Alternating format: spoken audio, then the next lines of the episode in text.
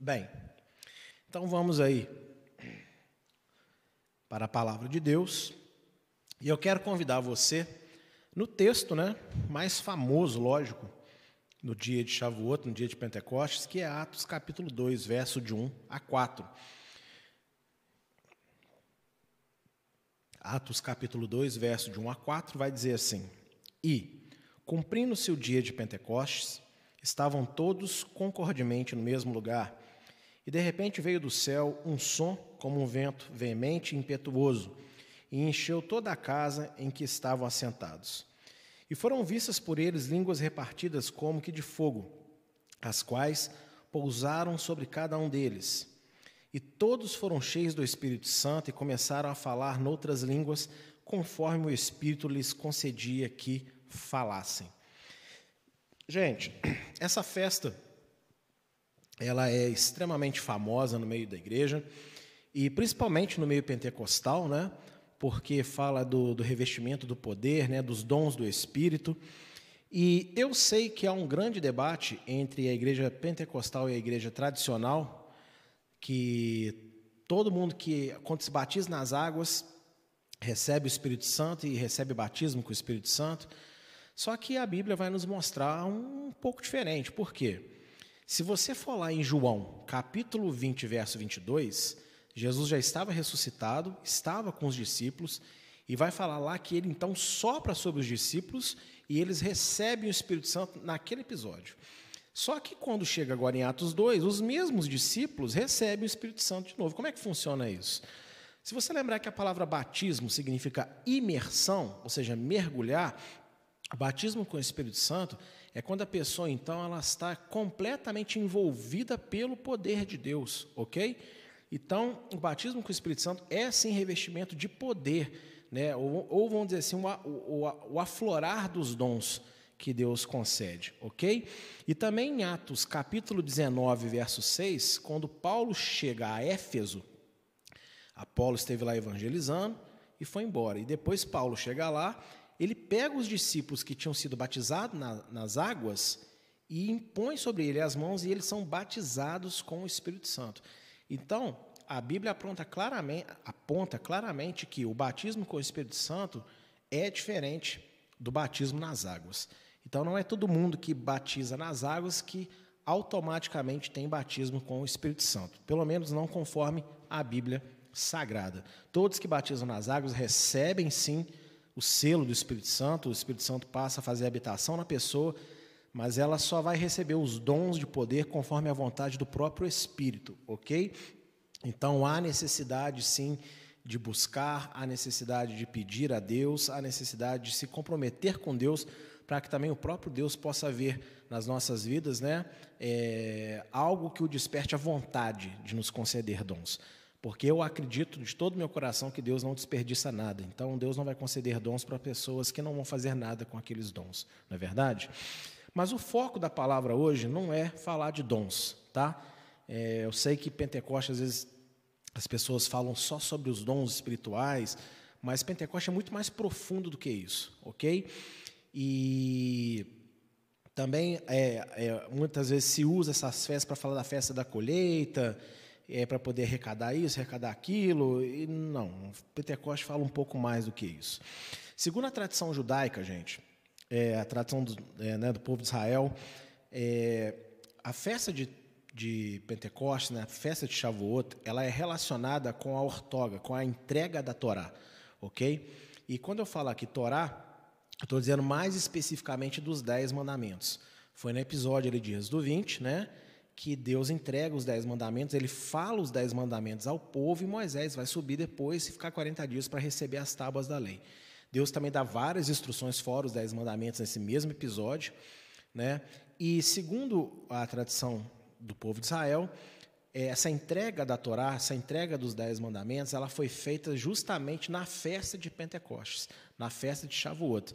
No início ali do capítulo 19, se nós formos ler, vai falar que no terceiro mês da saída do povo de Israel esse episódio vai acontecer. Né? Então, se a gente fizer uma conta, meio que bate mesmo esse, essa questão de terceiro mês, né? ou seja, 50 dias depois da Páscoa, até que vai fazer um sentido. Só que é o seguinte, é, nós temos, segundo a Bíblia, muita. É, fala que tem fábulas judaicas, ou seja, lá em Tito, é, capítulo 1, verso 14, Paulo ele pede para se tomar cuidado com fábulas judaicas. E eu que ouço muito comentários, muito shiurim de rabinos é, não messiânicos, já estudei bastante Talmud, já estudei bastante é, a Kabbalah judaica e comentários. Então, existem no povo de Israel muitas histórias e muitas observações, vamos dizer assim, extra-bíblicas, e que te faz pensar. Um, algumas são muito boas e realmente fazem muito sentido, mas outras são meras especulações, literalmente. E muitas vezes é dado um, o mesmo valor para os comentários do que para a própria Torá. E Paulo ele alerta em Tito 1,14 que é para se tomar cuidado com as fábulas judaicas. E aí fica a pergunta: será que essa questão do Pentecoste ter acontecido, a entrega da Torá, será que isso é uma especulação ou será que isso realmente aconteceu? E aí nós temos o que? Por outra parte, Paulo falando em Romanos 3, de 1 a 2, que a circuncisão tem muito valor. Né? Porque para o povo de Israel, para o povo judeu foi dado os mistérios da palavra. E também em Romanos 9, de 4 a 5, ele vai descrever que mistérios são esses. Vai falar que foi dado, alguns ritos foi dado o culto, né? a forma certa de cultuar a Deus foi dado para Israel. Vai repetir a questão da palavra, a questão da lei, o próprio Messias, segundo a carne. Então nós temos, por um lado, Paulo alertando das fábulas, e temos, por outro lado, Paulo falando que é, a sabedoria dada a Israel quanto a Deus é uma coisa muito proveitosa. E aí eu pergunto para vocês, como que nós resolvemos então essa questão do, do, das festas de Pentecostes e a entrega da Torá, a entrega dos mandamentos? Como que nós vamos saber se é verdade ou não? Muito simples, fazendo algo que na interpretação judaica nós chamamos de midrash, ou seja, você vai usar um texto e comparar ele com outro texto, ver se esses textos eles vão conversar entre si e um vai ajudar a entender o outro, ok? Chamado na interpretação judaica de midrash, correlação, vamos dizer assim. E olha só, como eu li aqui em Atos capítulo 1, ó, capítulo 2, de 1 a 4, foi um episódio onde houve manifestação visível de poder. Apareceram línguas de fogo na cabeça dos discípulos, isso foi visível, gente. As pessoas viram, imagina as olharam, o que, que é isso? Né? É, então foi um episódio onde entrou um vento impetuoso, ou seja, aquele vento forte, barulhento, que, que mexeu com tudo. Então foi um evento onde teve uma manifestação física do próprio Deus sobre a vida dos discípulos. Então vamos lá em Êxodo 19. Êxodo, capítulo 19. Em Êxodo capítulo 19, nós vamos ler então como que foi esse, esse episódio onde Deus falou com o povo, dando para o povo então a lei, dando para o povo os dez mandamentos. Eu quero ler Êxodo 19, do verso 16 a 19. E aconteceu que, ao terceiro dia, ao amanhecer, houve trovões e relâmpagos sobre o monte, e uma espessa nuvem, e um sonido de muito, de trombeta muito forte, de maneira que estremeceu todo o povo que estava no arraial. E Moisés levou o povo fora do arraial ao encontro de Deus, e puseram-se ao pé do monte.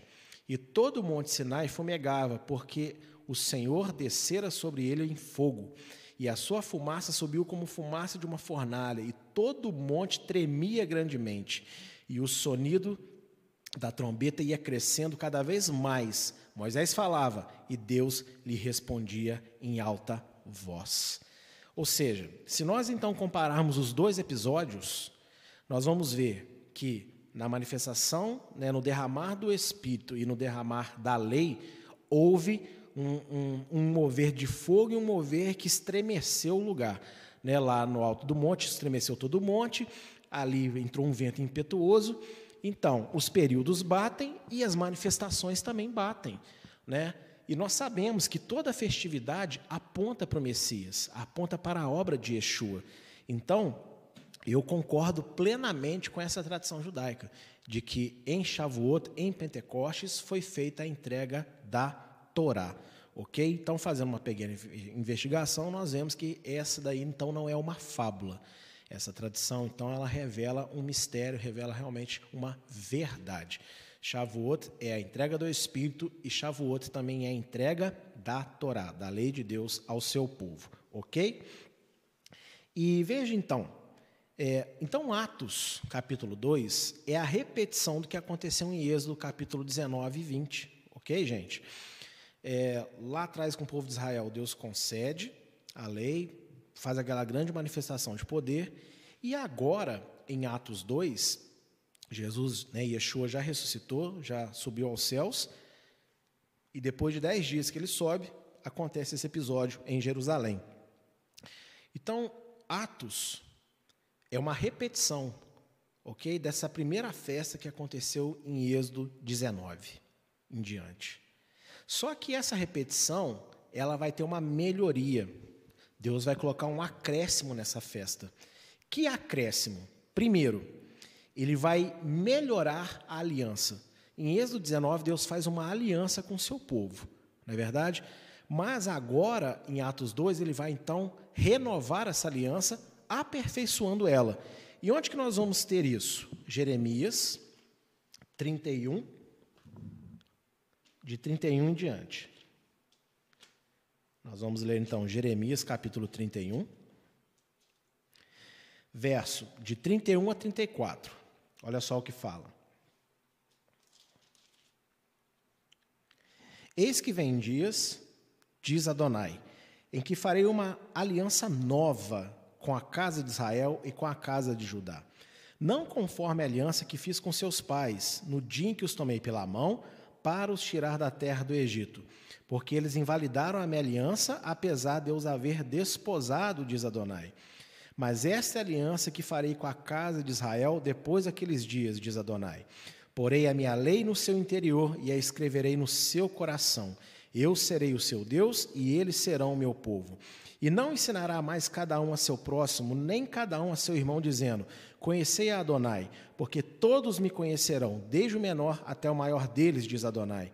Porque lhes perdoarei a sua maldade e nunca mais me lembrarei dos seus pecados. Ô, gente, Aqui está falando nova aliança. E nós sabemos quem é o autor da nova aliança. Quem é que trouxe a nova aliança para nós? Yeshua. Ok? É, quem é que perdoa os pecados para não mais esquecer? No nome de quem que é perdoado os pecados? Yeshua. Então, Atos é a concretização da, da, dessa repetição de Êxodo, da primeira festa de, de tabernáculo, ó, de Pentecostes. Porque na primeira, Deus deu uma aliança que foi escrita depois na pedra. Né? Ele falou e ele escreveu na pedra a sua lei. Mas o povo de Israel invalidou essa aliança, porque pecou contra Deus. Só que agora viria o Messias, viria o Salvador, Yeshua, e novamente celebraria aquela festa com o povo em Jerusalém, não é assim? Só que ele agora ele iria renovar essa aliança, mas não ia escrever ela na pedra. É, ele escreveu no coração. Então, festa de Pentecostes é a renovação da aliança, mas também o que é uma renovação melhorando a aliança. Então, a, a, a, a palavra de Deus que estava fora ela agora passa a estar dentro. E eu quero falar para nós também, que estamos aqui hoje nessa live. É, talvez muitas coisas que você já leu na palavra de Deus ficou fora. Você leu, você concordou, você achou bonito, mas aquilo não desceu no seu coração. Né? E se não desceu no seu coração, não é porque Deus não queria colocar lá, é porque você não deixou. Mas essa é uma festa, hoje é um dia onde você pode pedir perdão a Deus para que Ele coloque de uma vez por todas, escreva no seu coração as palavras de vida eterna e aí você possa obedecê-lo. Amém? Então, essa é uma festa onde Deus está renovando a aliança, mas aperfeiçoando ao escrever a Sua palavra no nosso coração. Então, hashtag Deus, escreva a tua palavra no meu coração. Amém? Segunda coisa que essa festa em Atos, ela vai repetir mas aperfeiçoando o que aconteceu em Êxodo 19. Então Deus melhorou a aliança e Deus também capacitou espiritualmente o povo, ok? E isso nós vamos ver em Ezequiel 36. Ezequiel 36, verso 24 e verso até o verso 27. Olha só o que diz aqui, ó. Ezequiel 36, de 24 a 27. E vos tomarei dentre os gentios, e vos congregarei de todas as terras, e vos trarei para a vossa terra. Então aspergireis água pura sobre vós, e ficareis purificados de todas as vossas imundícias, e de todos os vossos ídolos vos purificarei, e dar-vos-ei um coração novo, e porei dentro de vós um espírito novo, e tirarei da vossa carne o coração de pedra, e vos darei um coração de carne, e porei dentro de vós o meu espírito, e farei que andeis nos meus estatutos, e guardeis os meus juízos e os observeis. Gente, quem é que nos dá um coração novo? Quem é que coloca em nós o espírito do próprio Deus, senão o Messias e Yeshua? Quem é que asperge água? Quem é que coloca água sobre nós e nos purifica de todo pecado, se não é o batismo no nome de Yeshua? Então veja que em Atos 2, está entendendo isso? Está repetindo então é, Êxodo 19, está o que? Aperfeiçoando a aliança, só que essa aliança está vindo para dentro. E não está vindo só a lei, não está vindo só a palavra de Deus no sentido de os mandamentos. Aqui em Ezequiel nós temos uma plenitude dessa nova aliança que fala o quê? Porei dentro de vocês o meu espírito. E é o que aconteceu em Atos. O Espírito de Deus, então, veio sobre todo mundo e trouxe poder de Deus sobre a vida das pessoas. Então, Atos 2, renova a aliança, aperfeiçoando ela e também capacita espiritualmente os servos de Deus. Não basta ter a palavra de Deus no coração, é necessário também que o Espírito de Deus esteja dentro, porque Ele é quem nos move para fazer tudo, ok? Então, essa festa de hoje é uma festa para Deus escrever a palavra no teu coração, e é uma festa também para que você entenda que você pode sim fazer as coisas que Deus te pede, porque o Espírito de Deus habita dentro do seu coração, dentro da sua vida. E terceiro, é, o que, que essa festa também vai trazer para nós? Liderança eficaz, ok? Ali, em Êxodo 19, o povo entendeu quem era o servo de Deus Moisés, porque todo mundo ficava com medo daquela manifestação, mas Moisés ouvia claramente a voz de Deus, né? Então o povo entendeu que Moisés era o quê? Era mensageiro de Deus. E aí, olha só também no mesmo livro de Ezequiel, mas agora aqui no verso, no capítulo 34, verso 23 e 24, olha só que texto interessante. E suscitarei sobre elas um só pastor, e ele as apacentará. O meu servo Davi é que as apacentará, e lhes servirá de pastor. E eu, Adonai, lhe serei por Deus. E o meu servo Davi será príncipe no meio deles. Eu, Adonai, o disse.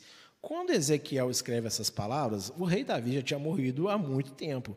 E quando fala que Davi, gente, está falando de quem, na verdade? Do filho de Davi, do Messias, Yeshua. Então, Yeshua, ele é o bom pastor, você concorda comigo? Deus fala que, ó, eu farei, né, que o meu servo Davi seja pastor sobre, sobre as minhas ovelhas, sobre os filhos de Israel. E lá em João, capítulo 10, o próprio Senhor Yeshua fala: Eu sou o bom pastor. Mas só que o bom pastor, ele também é príncipe. O que, que é o príncipe, gente? O príncipe, ele é o representante do rei, ele é o sucessor do rei. Né? Se Deus, Pai, é o Deus Todo-Poderoso em sua plenitude, nós sabemos que o príncipe de Deus é Yeshua. Só Yeshua pode representar Deus para a humanidade. Descrito lá em Isaías capítulo 9. Ele será chamado príncipe, né, Sar Shalom, príncipe da paz. Então veja só, Atos então vai repetir Êxodo, mas planificando tudo. Eles, em Êxodo, recebeu uma aliança na pedra, ok? É, eles é, foram capacitados a obedecer porque ouviram a voz de Deus e receberam um líder, né, Moisés. Em Atos, eles tiveram a lei escrita no coração, é, receberam o Espírito Santo dentro de si e entenderam quem é o Messias. Era o seu líder, o seu pastor e o seu príncipe, o seu líder para todo sempre, né? o seu rabi. Então, olha só que coisa tremenda é a festa de Pentecostes. Você ganha a palavra no seu coração, você ganha a presença do Espírito Santo com poder e você também tem confirmado quem é aquele que te lidera. Quem é que te lidera? O pastor Jimson? Não, Yeshua. Yeshua é o teu líder. Ele é o bom pastor que dá a vida pelas ovelhas, ok? Então, você, então glorifica a Deus porque você tem a palavra no seu coração, o Espírito na sua vida e você tem alguém que direciona. Yeshua, o próprio Messias, ele é que direciona as nossas vidas. Então, olha só, eu quis dar essa pequena introdução, essa explicação um pouco de, de Shavuot, né? Porque muitas vezes as pessoas ficam pensando é, que é só festa de reteté e tal. Não, tem muita coisa aí para se aprimorar e para se aprender. Então, da parte de Deus, está explicado o que é a festa de Shavuot, ok? Isso tudo, gente, é obra de Adonai, é obra de Deus, não tem nada a ver com a gente, é Ele que faz, Ele prometeu, Ele fez.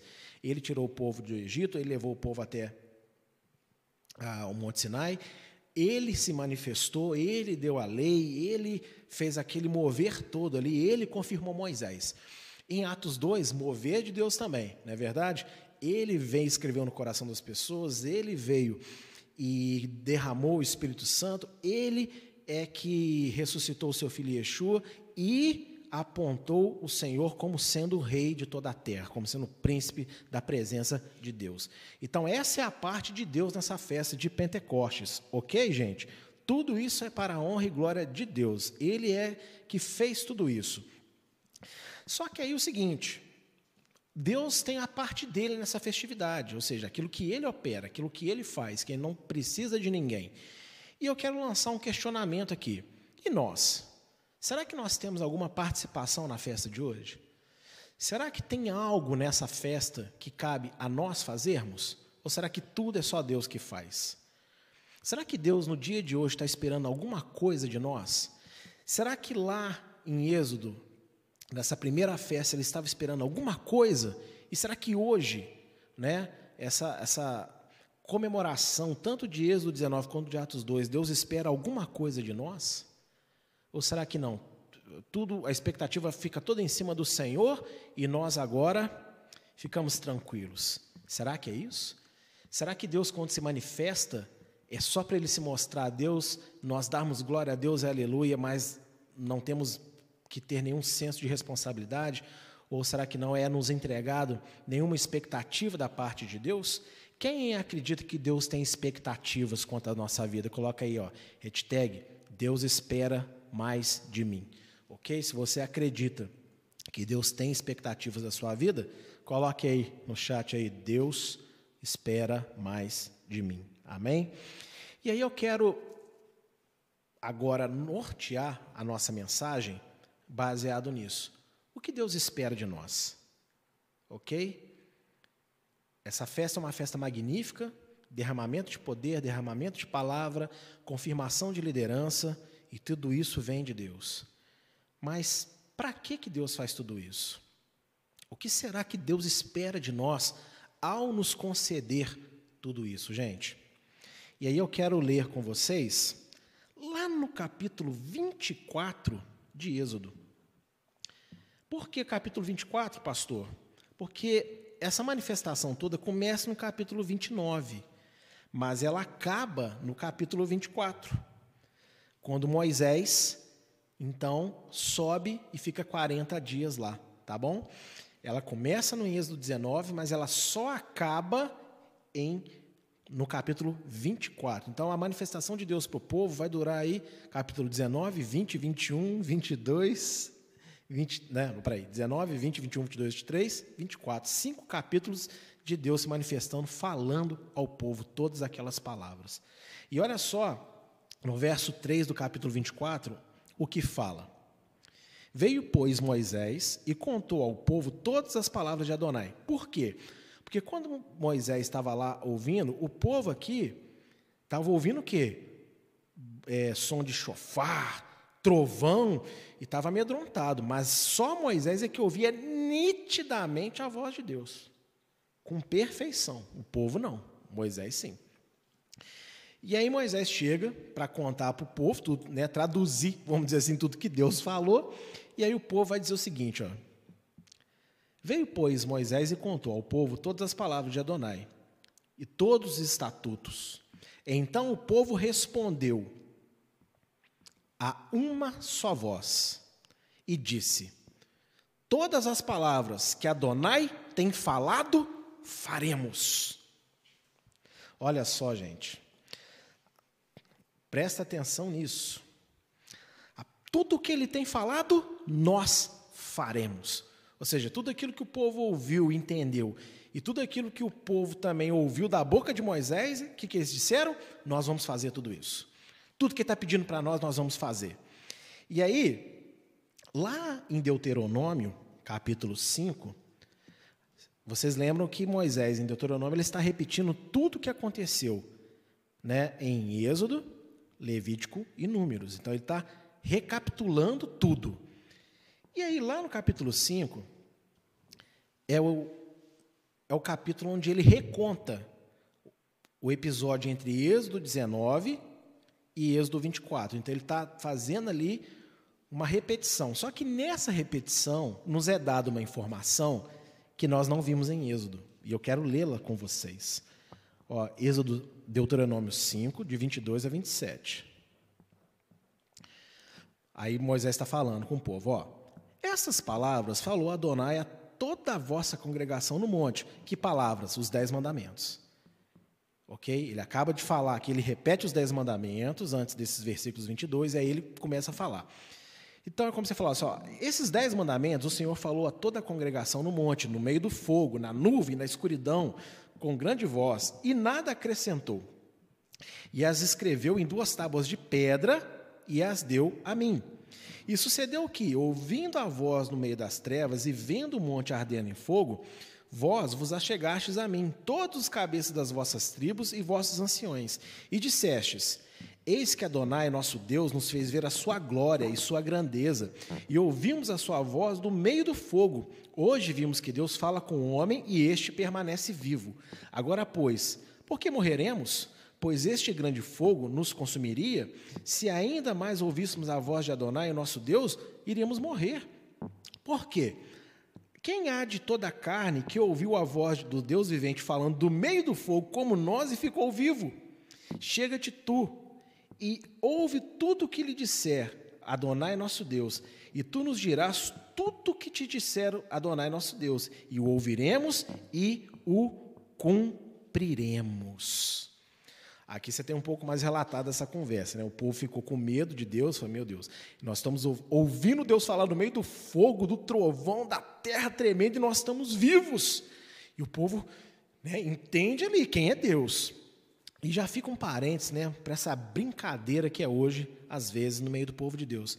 Deus está falando, Deus está se manifestando, e as pessoas, sei lá, porque sai dali, ou até ali no local, age como se Deus não estivesse manifestando. Então veja que o povo de Israel tem uma reação assim, ó, peraí, Deus falou e a gente está vivo. E eu acho isso interessante. É possível ouvir a voz de Deus e permanecer vivo. Então, Deus se manifestou aqui hoje nessa live, né? Você dá um glória a Deus aí porque você está vivo, viu? Porque ouvir Deus falar, não importa como ele se manifeste, e mesmo que seja através de um homem e permanecer vivo, meu amado, isso é graça de Deus sobre as nossas vidas. Amém? Graça de Deus sobre as nossas vidas. Glória a Deus porque estamos vivos. Ouvimos Deus falar e permanecemos vivos. E aí, você vê que o povo conversa com Moisés, ele explica para Moisés: Ó, oh, Moisés, é melhor você falar com Deus e Deus falar com a gente, porque se a gente falar diretamente com Deus, eu acho que a gente não vai ficar vivo muito tempo, não. Né? E aí, o que, que eu falei para vocês? Que Yeshua, ele é como se fosse Moisés para nós, né? Ele é o, o líder que substituiu Moisés. E ele mesmo diz: ninguém vai ao Pai a não ser por mim, porque se formos direto ao Pai, a gente é capaz de ser consumido por causa do poder da glória dele. Mas então nós recebemos este líder, nós recebemos esse príncipe da paz que nos direciona em tudo, que coloque em nós o Espírito, que coloque em nós a palavra, o Senhor Yeshua. Então, nós ouvimos a voz de Deus através do nosso Messias, através do nosso Salvador, do nosso Rei e Senhor Yeshua, ok? E olha só, o que é interessante, né, é, tanto em Êxodo 24, 3, quanto neste texto aí de Deuteronômio 5, que o povo se posiciona com aquilo que ouviu. Ele ouve o que Deus fala e, eles, e é esperado deles uma posição. E eles falam: Nós vamos fazer tudo que nós ouvimos. E lá em Deuteronômio, né, a repetição, Moisés frisa mais uma vez: Ó, tudo isso que, no, que nós ouvimos e que você falar para nós, nós vamos fazer. Ou seja, e eu quero perguntar para você nessa noite, nessa festa de tabernáculos. Deus ele tem dado presentes maravilhosos para nós. Na Páscoa, nós aprendemos o quê? Que ele nos liberta, que ele nos dá salvação. Passados 50 dias, ele derrama em nós a palavra, ele derrama em nós o Espírito Santo, ele nos revela a identidade do nosso líder e qual autoridade que o nosso líder tem, o próprio Messias, Yeshua. Ou seja, tudo isso foi Deus que fez. E agora que nós sabemos a palavra de Deus, entendemos que temos o Espírito e quem é o nosso príncipe da paz, o que, que nós vamos falar para Deus? Qual é a resposta que você tem para Deus nessa noite? Você vai fazer tudo aquilo que Ele pede? E por isso que eu glorifiquei a Deus quando Deus falou aqui na live, porque se você analisar o recado que foi dado, é, o pastor Diogo não estava combinado comigo o que eu ia pregar. E olha só o que, que eu estou apontando. E agora, qual que vai ser a sua resposta? O que, que nós vamos responder para Deus mediante a tudo que Ele está falando? O povo teve que responder. E o povo falou: Ó, nós vamos fazer tudo aquilo que Deus está pedindo. E nós? Qual é a nossa resposta para Deus? O povo reconheceu a Deus, reconheceu o seu poder, glorificou pela manifestação dele, mas tomou uma posição. E nós? Nós estamos reconhecendo que Deus é Deus. Nós estamos sendo gratos pela palavra derramada, nós estamos sendo gratos pelo Espírito derramado, pelas manifestações demonstradas. Se tudo isso nós estamos tendo consciência, o que nós vamos falar para Deus então, nesse momento? Porque Deus está esperando de nós uma posição. Deus não se manifesta só para nos alegrarmos, mas a gente depois, cada um sair, seguir o seu rumo e fazer o que quiser. Deus se manifesta porque, através da sua manifestação, Ele espera agora um comprometimento nosso, uma postura, uma decisão. E essa noite eu sou enviado do Senhor para a sua vida, para falar qual é a decisão que você vai tomar na noite de hoje. Quem é o teu Deus? Qual é a palavra que está no teu coração? Qual é o Espírito que está habitando dentro de você?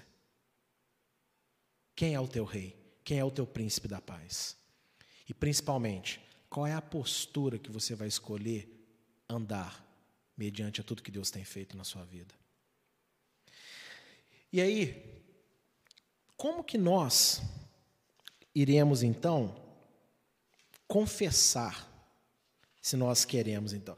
Tipo assim, não, eu quero seguir a Deus, eu quero reconhecer a Deus, eu quero então obedecer a Deus. Como que é o primeiro passo que a gente dá então? Como que a gente faz isso? Muito simples.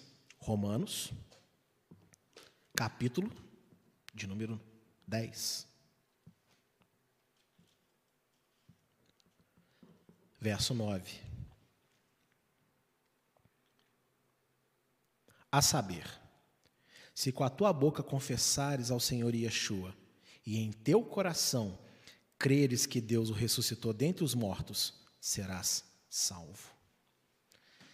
A gente não está num monte hoje, a gente não está vendo ele pegar fogo e tremer, a gente não está em Atos 2, né, não tem línguas de fogo sobre a minha cabeça aqui, pelo menos eu não estou vendo, né, e sobre a sua aí, a gente não está vendo um vento impetuoso, mas nós estamos cultuando e a presença de Deus hoje foi real nesse culto. Ou alguém discorda do que eu estou falando?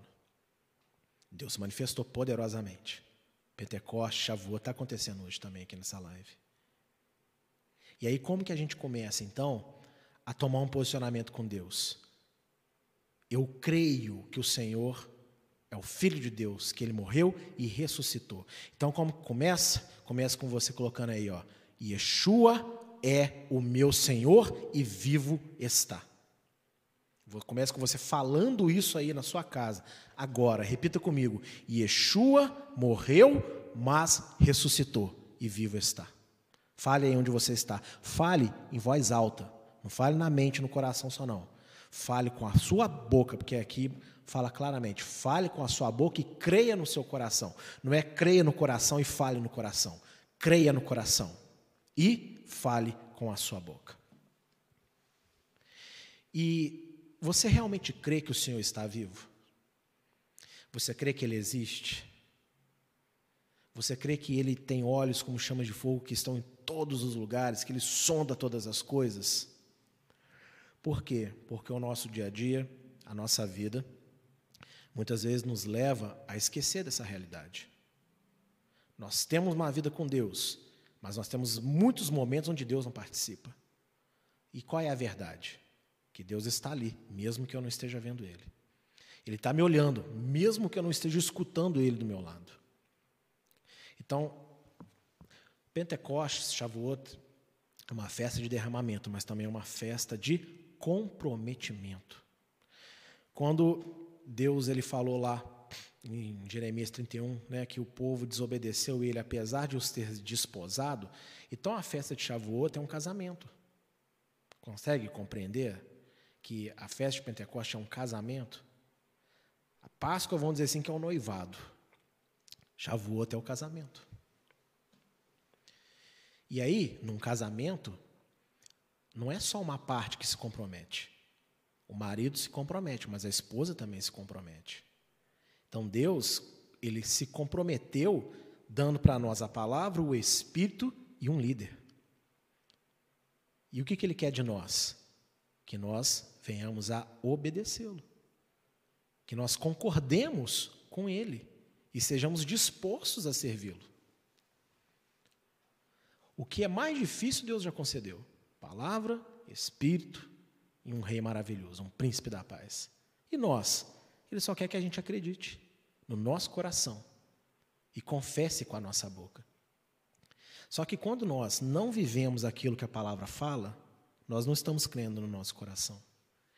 Quando nós não anunciamos e não falamos uns aos outros do que a palavra diz, nós não estamos crendo no nosso coração.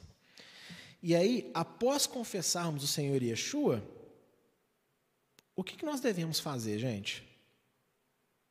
Ah, eu confessei Yeshua com a minha boca, ou seja, eu aceitei o Senhor, eu me batizei nas águas, e eu falei para todo mundo ouvir: eu aceito o Senhor Yeshua como meu Senhor e Salvador. E alguém disse: então eu te batizo no nome de Yeshua. Ou né, eu te batizo no nome do Pai, do Filho e do Espírito Santo. Quem aí passou por isso já? Quem foi imergido no nome de Yeshua? No nome de Jesus? No dia do seu batismo, você falou: Eu creio no Senhor? Você confessou ele com a sua boca? Sim ou não? Ok. E agora? O que nós temos que fazer depois disso? Olha só o que diz em Mateus, capítulo 5, verso 37.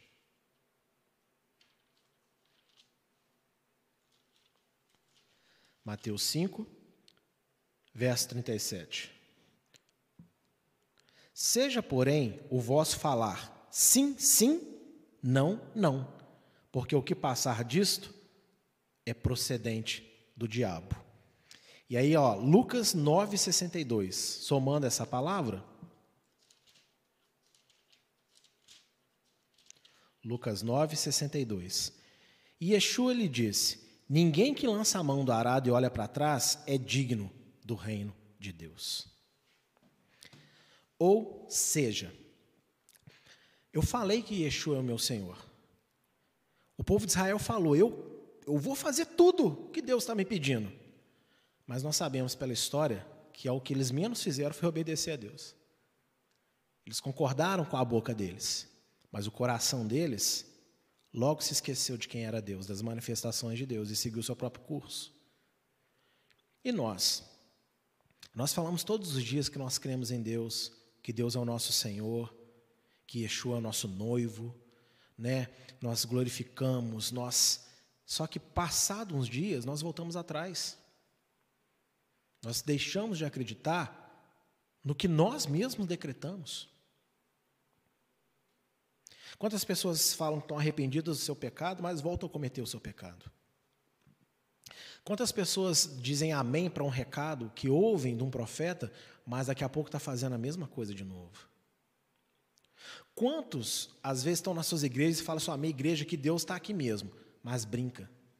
Uma hora vai, uma hora não vai. Quantos falam, não, o meu líder, a minha, aquela profeta, aquela irmã, é homem de Deus mesmo. Quando Deus usa, é tremendo.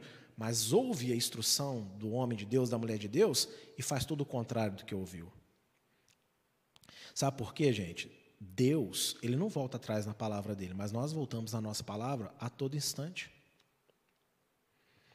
E Pentecostes é uma festa onde Deus, vendo que o povo, recebendo a palavra na pedra, vendo a manifestação só do lado de fora, e tendo um homem comum como líder, voltava atrás, ele fez de novo esse evento em Pentecostes. Só que agora, ele escreveu a palavra no coração. Ele fez um mover não só do lado de fora, mas fez um mover dentro. E ele não concedeu um líder qualquer, ele concedeu o seu filho unigênito, Yeshua Hamashia, Jesus Cristo, para nos guiar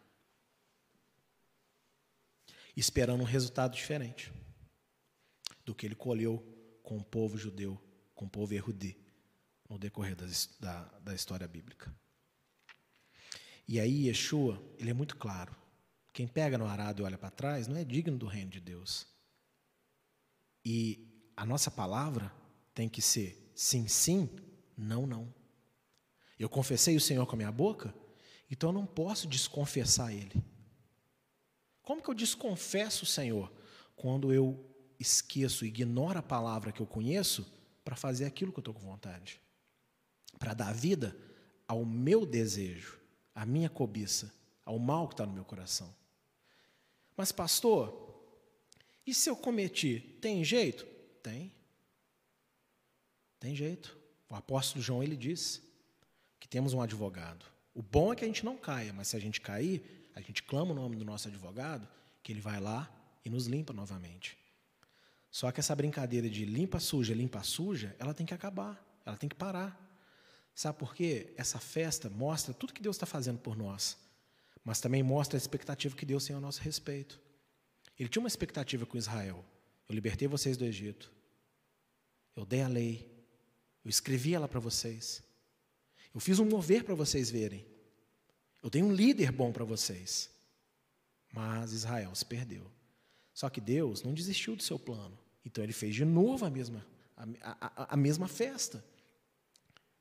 Ele nos livrou do nosso pecado, do nosso Egito. Ele escreveu a lei, nos deu a lei no coração. Ele nos deu poder, mover de Deus em nós. Gente, o poder de Deus habita em nós. O Espírito Santo é o próprio poder de Deus vivo dentro de nós.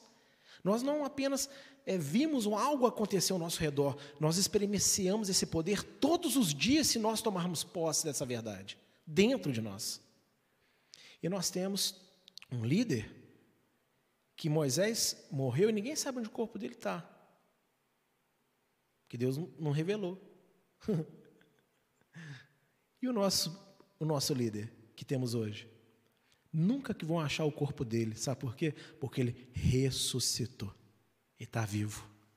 Ele não é uma alma penada, ele tem um corpo, um corpo de glória. Então Deus, ele espera de nós uma posição. Sim, sim, não, não. Estão entendendo isso? Ele espera que nós venhamos a cumprir a palavra que nós demos para ele. E olha, Deus é fiel, não é assim? Tem até um hino que canta, né? Sim, Deus é fiel para cumprir toda a palavra dita a mim. Deus é fiel, Deus é fiel. Não é assim? Ok. E hoje, lendo um texto, Deus me deu uma revelação magnífica. 2 Timóteo 2, de 11 a 13. Olha só o que diz. Palavra fiel é esta: que, se morrermos com Ele, também com Ele viveremos. Se sofrermos, também com Ele reinaremos. Se o negarmos, também Ele nos negará. Se formos infiéis, Ele permanece fiel, pois não pode negar a si mesmo eu sempre ouvi na minha vida que não importa o quão infiel que eu seja, Deus sempre vai me amar, que sempre vai cumprir a promessa dele na minha vida, e esse texto não quer dizer nada disso. Hoje, lendo ele, Deus abriu os meus olhos para essa verdade. Ó, fiel é esta palavra. Se eu morrer com ele, ou seja, se eu sacrificar minha carne, como ele foi até a cruz, então eu vou ressuscitar e viver com ele para todo sempre. Se eu sofrer por causa dele, né, eu vou reinar com ele. Mas se eu o negar, ele também me negará naquele dia. E aí, quando diz, se formos infiéis, ele permanece fiel. O que, isso quer dizer? Eu posso voltar atrás, Deus não volta atrás, não. Isso não tem nada a ver com Deus falou que vai te abençoar e ele não vai voltar atrás nisso. Não, não, não, não, não.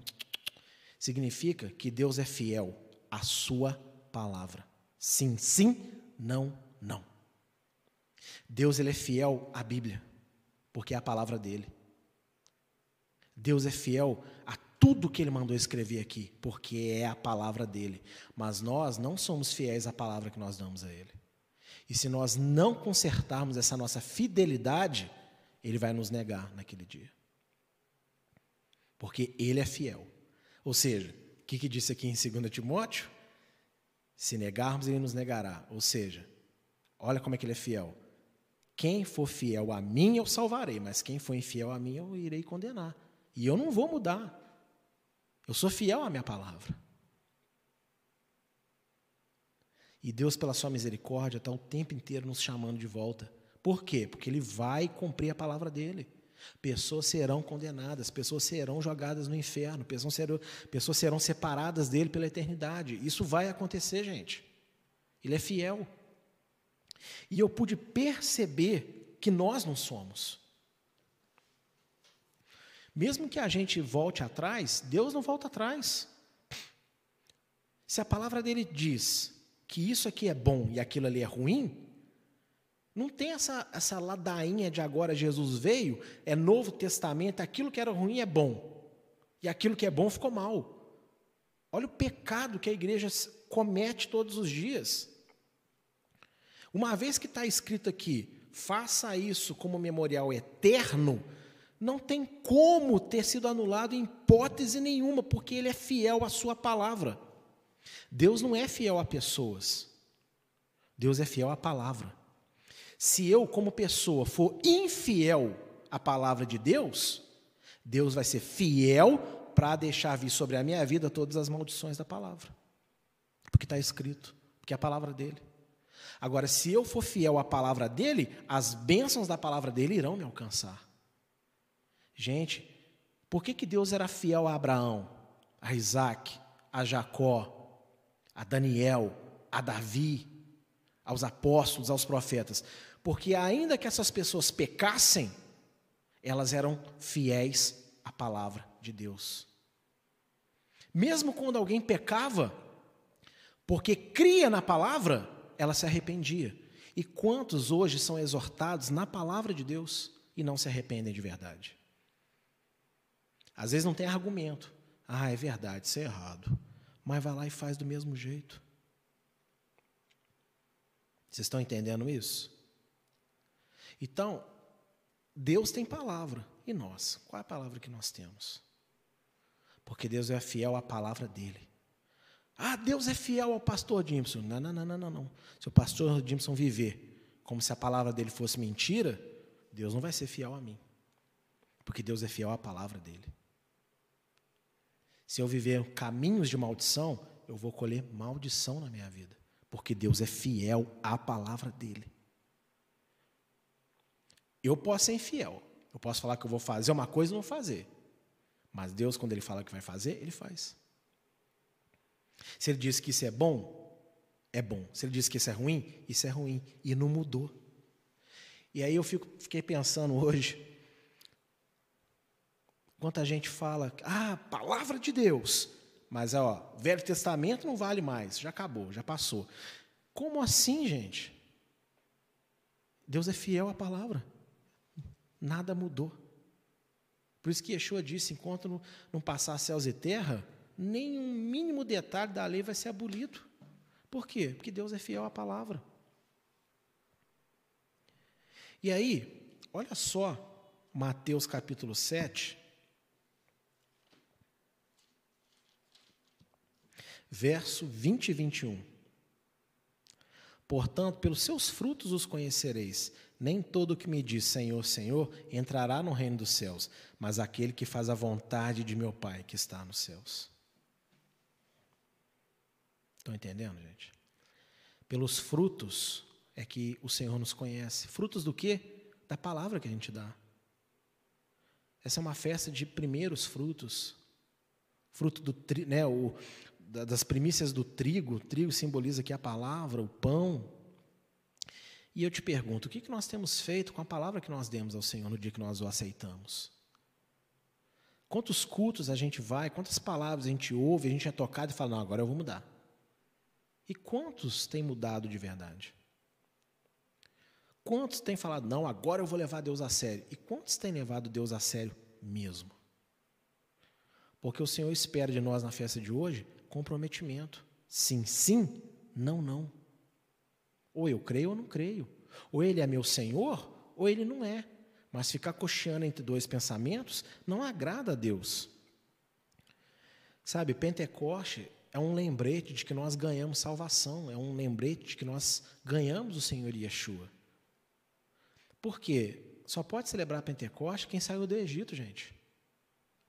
Quem está no Egito ainda não pode celebrar só pode falar em línguas, só pode dar glória a Deus, só pode louvar uma mente, um coração que foi liberto da ignorância do mundo. E se você está aqui cultuando, assistindo essa live comigo, ouvindo essa palavra, é por então porque Deus te alcançou com salvação. Por isso que você pode estar cultuando hoje, porque Ele te tirou do Egito. Então, Pentecoste é um lembrete, ei, você está liberto, você está livre. Deus espera fruto. Deus, sabe, Ele quer que nós sejamos aquilo que Ele nos libertou para ser, santos. Deus libertou Israel para ser o povo dele. Deus me salvou do pecado para que eu seja filho dele. Não o que diz em João, capítulo 1, porque ele lhes deu o poder de serem feitos filhos de Deus, todos que acreditam no nome dele, no nome de Yeshua. Então eu sou filho de Deus, mas eu não vivo como um filho de Deus? Eu sou servo de Deus, mas eu não obedeço a palavra de Deus?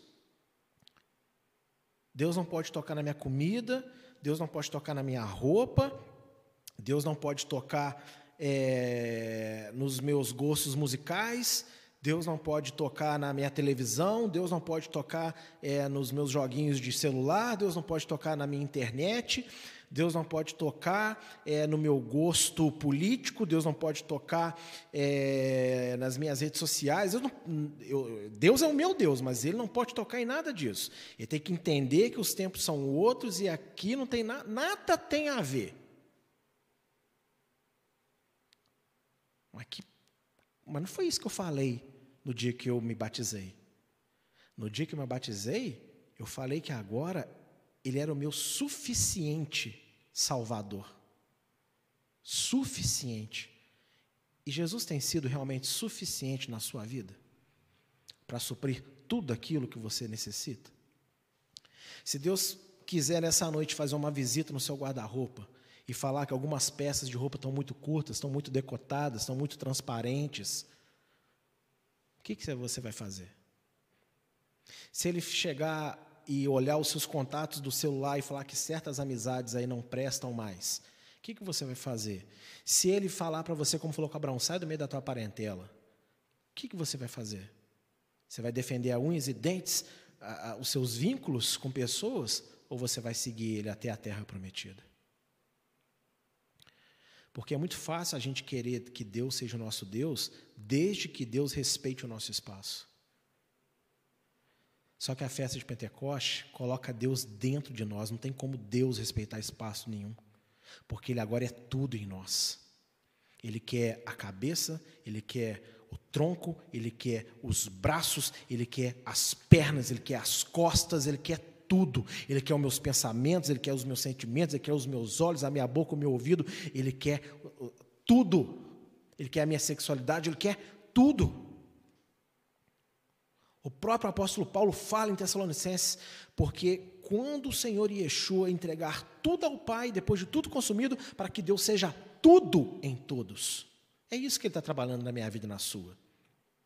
É por isso que a palavra veio para dentro de mim, é por isso que eu recebi o Espírito Santo, é por isso que eu tenho um líder sobre a minha vida, o bom pastor, o príncipe da paz, para que eu aprenda que eu não vivo mais para mim mesmo. Como disse Paulo, é, já não vivo eu, Cristo vive em mim. Mas será que realmente Yeshua, o Messias, tem vivido em mim? Ou será que em muitas áreas da minha vida sou eu mesmo que estou vivendo? E aí eu só peço ao Senhor ali uma bênção aqui para ficar tudo tranquilo. Qual é a palavra que a gente tem dado para Deus? Sabe por quê, gente? Deus está tomando nota de cada palavra que a gente dá. Se a gente se arrepender, Ele nos perdoa. Mas é tomado nota de tudo. E Yeshua foi claro. Sim, sim, não, não. Não olhe para trás. E quantas vezes a gente é pego olhando para trás, com saudade do que não devia ter saudade, fazendo o que não devia estar fazendo, pensando o que não devia estar pensando. E todo mundo tem sempre a desculpa perfeita para estar fazendo isso.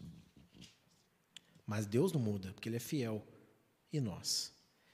E aí lembra lá de Deuteronômio, quando o povo fala, ah, eu vou fazer, eu vou fazer. Olha só o que Deus fala no verso 28 do capítulo 5 de Deuteronômio.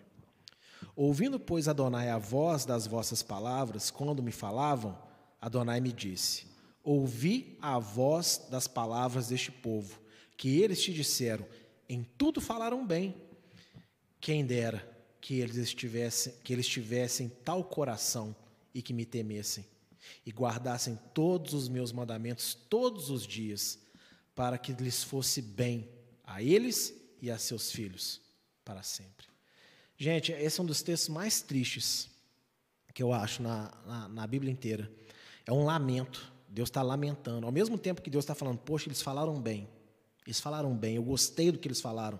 Tiveram temor da minha presença, se comprometeram a obedecer, mas quem me dera que eles realmente fizessem isso?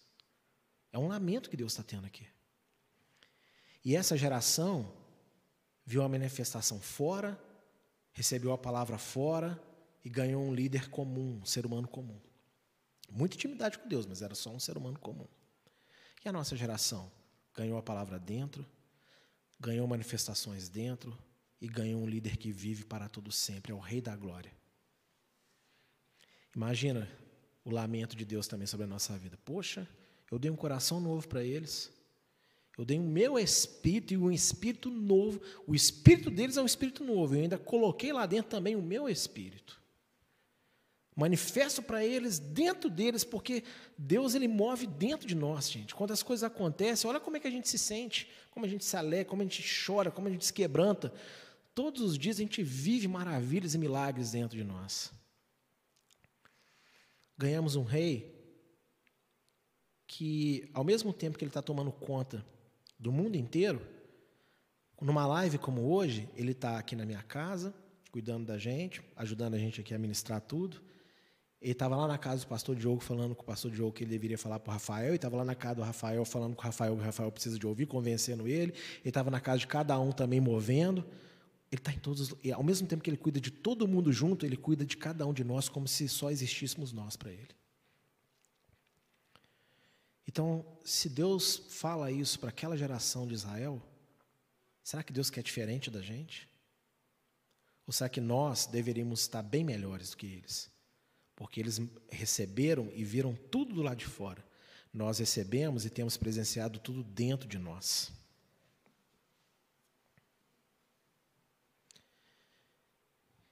Lá em João 15, 14, lembra quando o Senhor fala? Vós sereis meus amigos, se fizerdes aquilo que eu vos mando. Então, a festa de hoje, Deus colocou em mim um, um, um questionamento. Quando eu preparava essas palavras, o Espírito do Senhor falou comigo uma pergunta para falar para vocês. E a pergunta do Senhor é: quando é que eu vou poder confiar na palavra de vocês?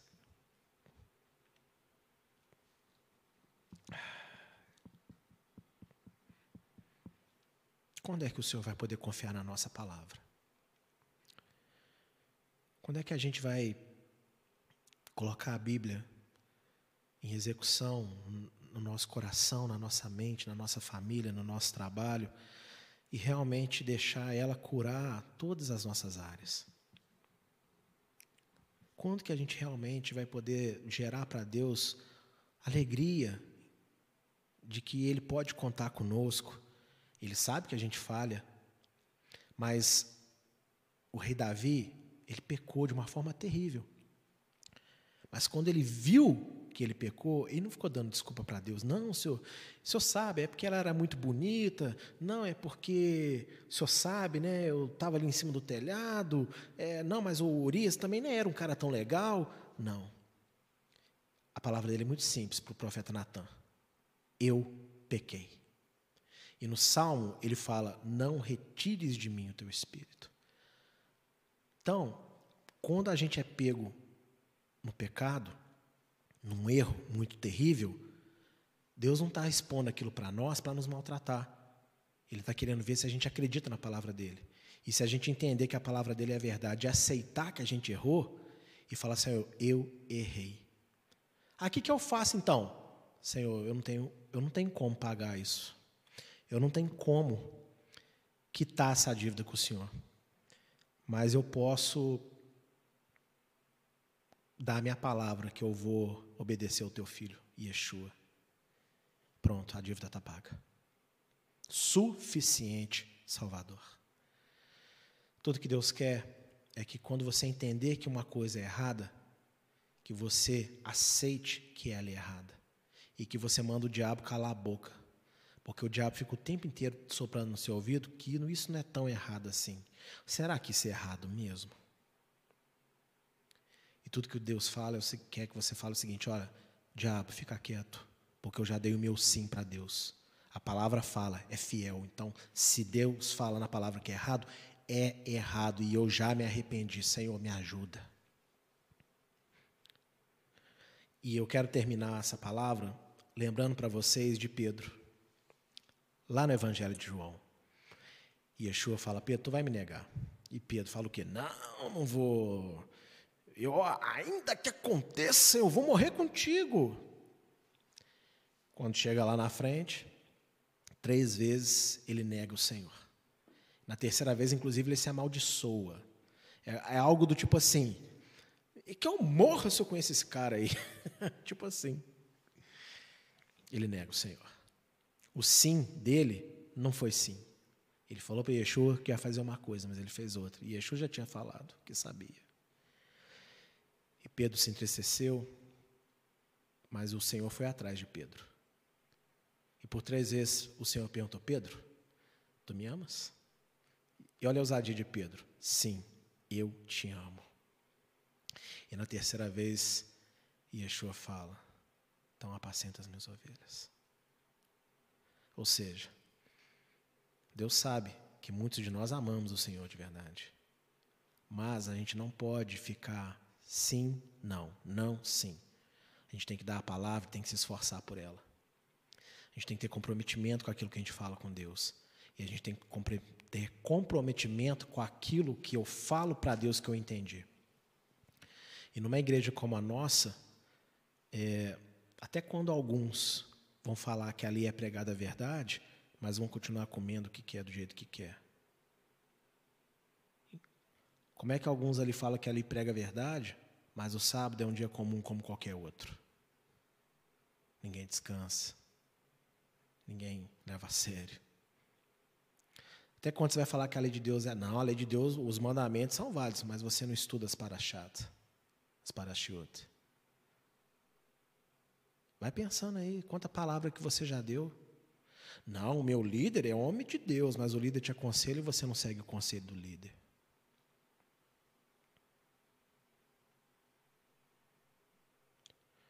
Então é muito perigoso. Porque como Deus fica ficou meio que melancólico, vamos dizer assim, pensando, ai, quem dera esse povo não obedecesse. Assim também Deus olha para nós. De repente, quem sabe ele não está no trono dele hoje, olhando para nós, pensando assim: quem sabe é hoje que eles entendem? Quem sabe que hoje que eles vão me dar glória porque eu deixei a minha palavra para eles. E eles vão todo dia ouvir a minha voz, estudar e crer que é verdade, e obedecer, e fazer, ó, e estar tá pertinho de mim todos os dias. Então fica a pergunta para você nessa noite. Qual é a palavra que você tem para Deus? Porque a palavra dele é fiel. Todo mundo está cansado de saber que ele é fiel. Mas ele é fiel tanto para fazer o bem quanto para punir o mal. E nós? Você é servo de Deus mesmo? Você é filho de Deus mesmo? Hoje é o dia perfeito, então, para você falar o que você é. A Bíblia é verdade? Então creia nela. Igreja é, é bom? Então não abandona a sua igreja. Ah, é Deus que te sustenta? Então não roube o Senhor. Amém?